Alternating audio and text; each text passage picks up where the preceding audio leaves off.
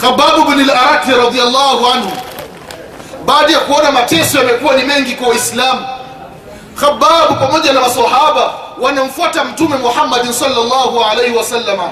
Mtume amekaa katika, katika masjid harami Makki, yupo ndani ya, ya msikiti. Khababu anamwambia Mtume, ya Rasulullah, unaona hali tulionayo ya rasulllah kwa nini usituombei dua kwa Mwenyezi Mungu subhanahu wa taala?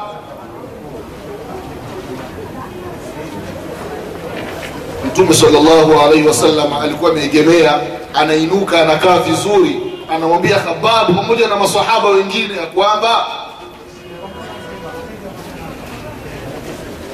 hii dini ya Mwenyezi Mungu subhanahu wa taala, Mwenyezi Mungu ataikamilisha mahma akani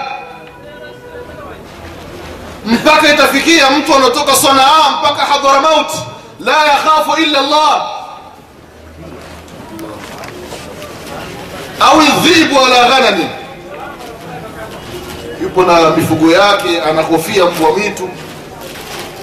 Na anamhofu Mwenyezi Mungu subhanahu wa ta'ala peke yake. Walakinakum tastajilun, lakini mnafanya haraka, mnafanya haraka na ndio zama tulizo nazo ndugu zangu katika imani. Hili neno la mwisho. Qaumun walakinakum tastajilun.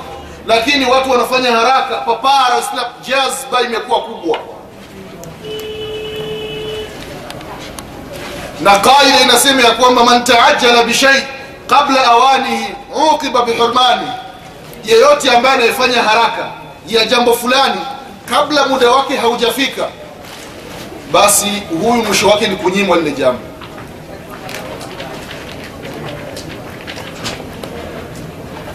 haraka inapozidi kwamba mimi nataka ni, nitumie njia shortcut niwe tajiri.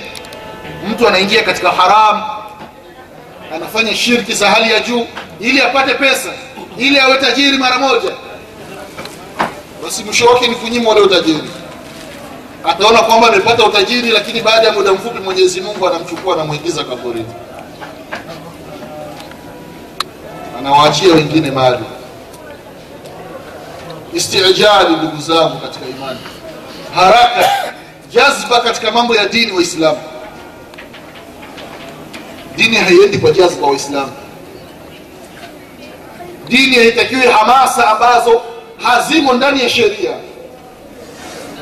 Kuna kipindi kuna mautif hamasa inatakiwa ndani ya dini katika mambo ya sheria. Na kuna kipindi hamasa haitakiwi waislamu kwenye fitna. Zama za mwisho akhiri zamani mwislamu tulia. Mwislamu unaona waislamu wenzako wanaadhibiwa wanateswa katika nchi fulani wewe uko katika nchi yako huna uwezo. Mwislamu chukia na ile hali. Unamwambia mwenyezi mungu ya arabi wallahi ningelikuwa na uwezo ningelienda kushiriki. Ningelikuwa na uwezo ningelishirikiana na waislamu wenzangu unamwambia mwenyezi mungu ndani ya nafsi. Lakini unafanya tasallul. Unatata njia za panya unatoka unaenda huko hauagi haufanyi nini. Si katika manhaji iliyokuwa sahihi ndugu zangu katika imani. Unakuta waislamu wengi mashekhe wengi wanapozungumzia masala ya jihadi waislamu kutoka bila kuwa na ethnic uislamu kuna baadhi ya nchi kuna viongozi wa dini. Ikiwa kuna sehemu nchi fulani kuna jihadi unaambiwa kwamba hapana hairuhusiwi kijana kutoka mpaka idhini ya yule kiongozi. Unasikia hasira kwa nini ndugu zetu wanauawa mpaka idhini ya mtu fulani ndio atuambie? Huu ndio kiongozi wa islamu. Ikiwa anafanya khiana yeye ndio ataulizwa na mwenyezi mungu siku ya kiama sio wewe dhima ipo kwake yeye ndio kiongozi. Usitoki mpaka kwa idhini yake. Lakini hamasa waislamu mtu asema hapana haiwezekani. Siwezi nikasubiri kauli ya kiongozi fulani. Mtu anatafuta njia zake anaondoka. Anadhani ya kwamba anafanya vizuri. Na ndio abdullah ibn masudi radiallahu anhu. Baada ya kufa mtume sallallahu alaihi wasallam anawaona watu wapo msikitini. Watu wamekusanyika duara. Kuna kiongozi pale katikati kwenye lile duara anawaambia wenzake ya kwamba semeni subhanallah mara mia moja. Watu wale watu wote wanasema subhanallah subhanallah mara mia moja. Wakimaliza mara mia moja anawaambia semeni alhamdulillah mara mia moja. Wanasema alhamdulillah mara mia moja. Wakimaliza alhamdulillah mara mia moja anawaambia semeni allahu akbar mara mia moja. Aba musa al-ashari anhu anamfuata abdullah ibn mas'ud anamwambia abdullah hebu njoo uangalie mambo ambayo watu wanafanya msikitini. Ibn mas'ud anaenda kule anawakuta watu wanafanya tasbihi taalili, takbir. Anamuuliza yule kiongozi mbona mnafanya hivi? Wanasema naam tunamtaja mwenyezi mungu subhanahu wa ta'ala. Abdallah bin masudi anawaambia wale watu kwamba mbona mnafanya mambo ambayo hakuwafanya mtume muhammadin sallallahu alaihi wasallam wala masahaba zake. Mtume kafa juzi juzi tu. Nguo zake bado hazijaoza. Vyombo vyake bado vingali hai. Mnazua katika dini. Wale watu wanasema sisi tunakusudia kheri. Tunamtaja mwenyezi mungu. Abdallah anawaambia ni wangapi ambao wanakusudia kheri lakini hawapatii? Allahu akbar ni wangapi ambao wanakusudia kufanya mambo ya kheri lakini hawapatii katika lile jambo? Mtu natumia akili. Ah, kwani kumtaja mungu kuna tatizo gani? Subhanallah unamtaja mungu unapata thawabu. Huu mfumo unaotumia nani kakufundisha? Ndio nawambia sio kila anayekusudia kheri anapatia muawiya bn abi sufiani radiallahu anhu alitufu katika alkaba tunafahamu ya kwamba alkaba ipo na nguzo nne pembe nne.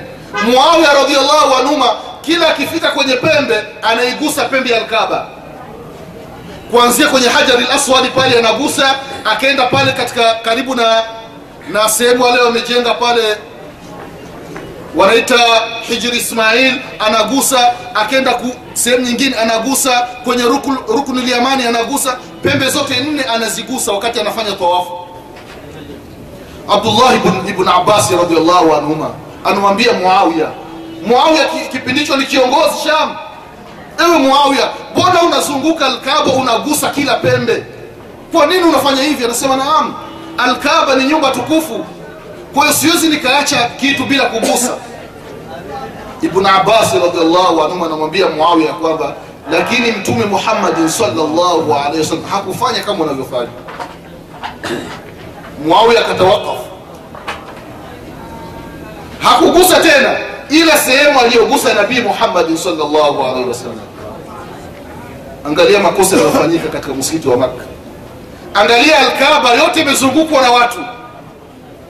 Mtu anagusa mwenye kulia analia nani kakwambia uigusi alkaba mtu mnafanya bida mpaka ndani ya alkaba nini mtu anaona kwamba anafanya vizuri? Tumia akili. Bila dalili za kisheria ndugu zangu katika imani. Mtu anagusa alkaba akimaliza kugusa anajipaka. Nani kakwambia ufanye hivyo alkaba yote kila mmoja ni shahidi watu wame- wamezunguka alkaba kila mmoja anagusa kwa aina yake. Hali ya kuwa alkaba kuna sehemu maalum za kugusa tu. Lakini shubha kufanya kitu bila kuwa na ilmu. Mambo ya dini waislamu angalia mungu kasema nini au nabii muhammadin salllahu alaihi wasallam au ulamau rabbaniyin wanachuoni ambao wanamwokopa mwenyezi mungu ndio waulizi. Chukua fatwa kutoka kwao. Usichukui fatwa za hamasa waislamu.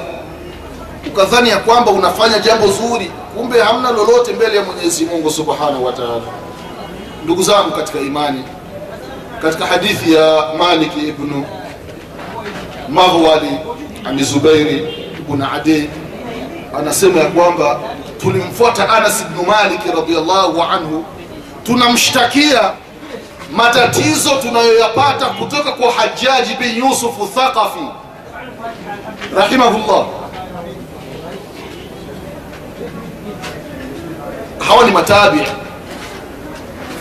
Matabi ambao wamewaona masahaba wa mtume muhammadin sallallahu alaihi wasallam wanamfata sahaba wa mtume anas bnu maliki radiallahu anhu wanamwambia ewe anas wewe ni sahaba wa mtume sallallahu alaihi wasallam. Angalia mateso tabu tunayoipata kutoka kwa hajaji bin yusuf.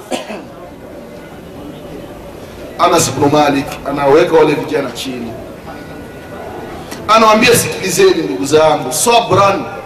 Isbiru fanyeni subra. Fanyeni subra.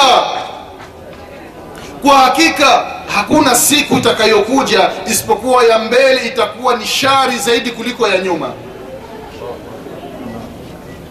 Siku zinavyozidi kwenda mbele basi shari inakuwa ni kubwa zaidi. Fanyeni subra. Haya maneno nimeyasikia kutoka kwa mtume muhammadin salllahu alaihi wasallam. Pamoja na kwamba hajaji bin yusuf waislamu anafahamika yeye anaitwa ni safah alikuwa na sifa ya kumwaga damu. Ni kiongozi ni mwislamu ana mema yake ameyafanya katika uislamu. Na ana maovu ambayo ameyafanya.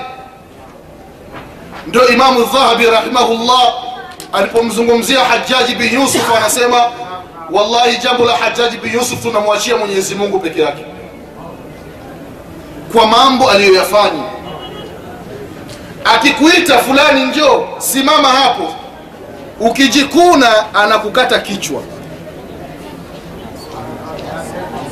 Akikuita ukikawia kidogo anakuua. Tena ua yake anakata kichwa. Alafu kichwa anakiweka barabarani. Watu wote waone.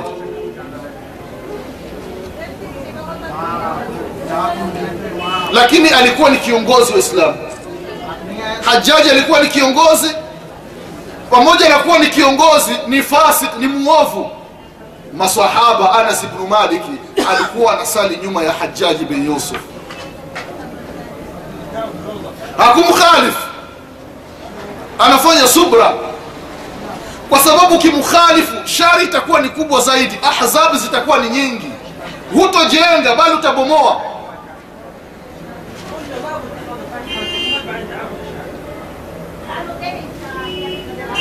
kiongozi ndugu zake katika imani anapokuwa ni mwislamu anakosea anafanya mabaya lakini hayafiki katika ukafiri wa kumtoa katika uislamu. Uislamu usitoki chini ya uongozi wake. Hii ndiyo manhaji ndiyo msimamo wa ahlusunna waljamaa ndugu zao katika imani. Unafanya subra vumilia yale anayoyataka kiongozi tekeleza. Wewe dhima itaondoka kwako. Lakini ukimkhalifu umeingia kwenye matatizo.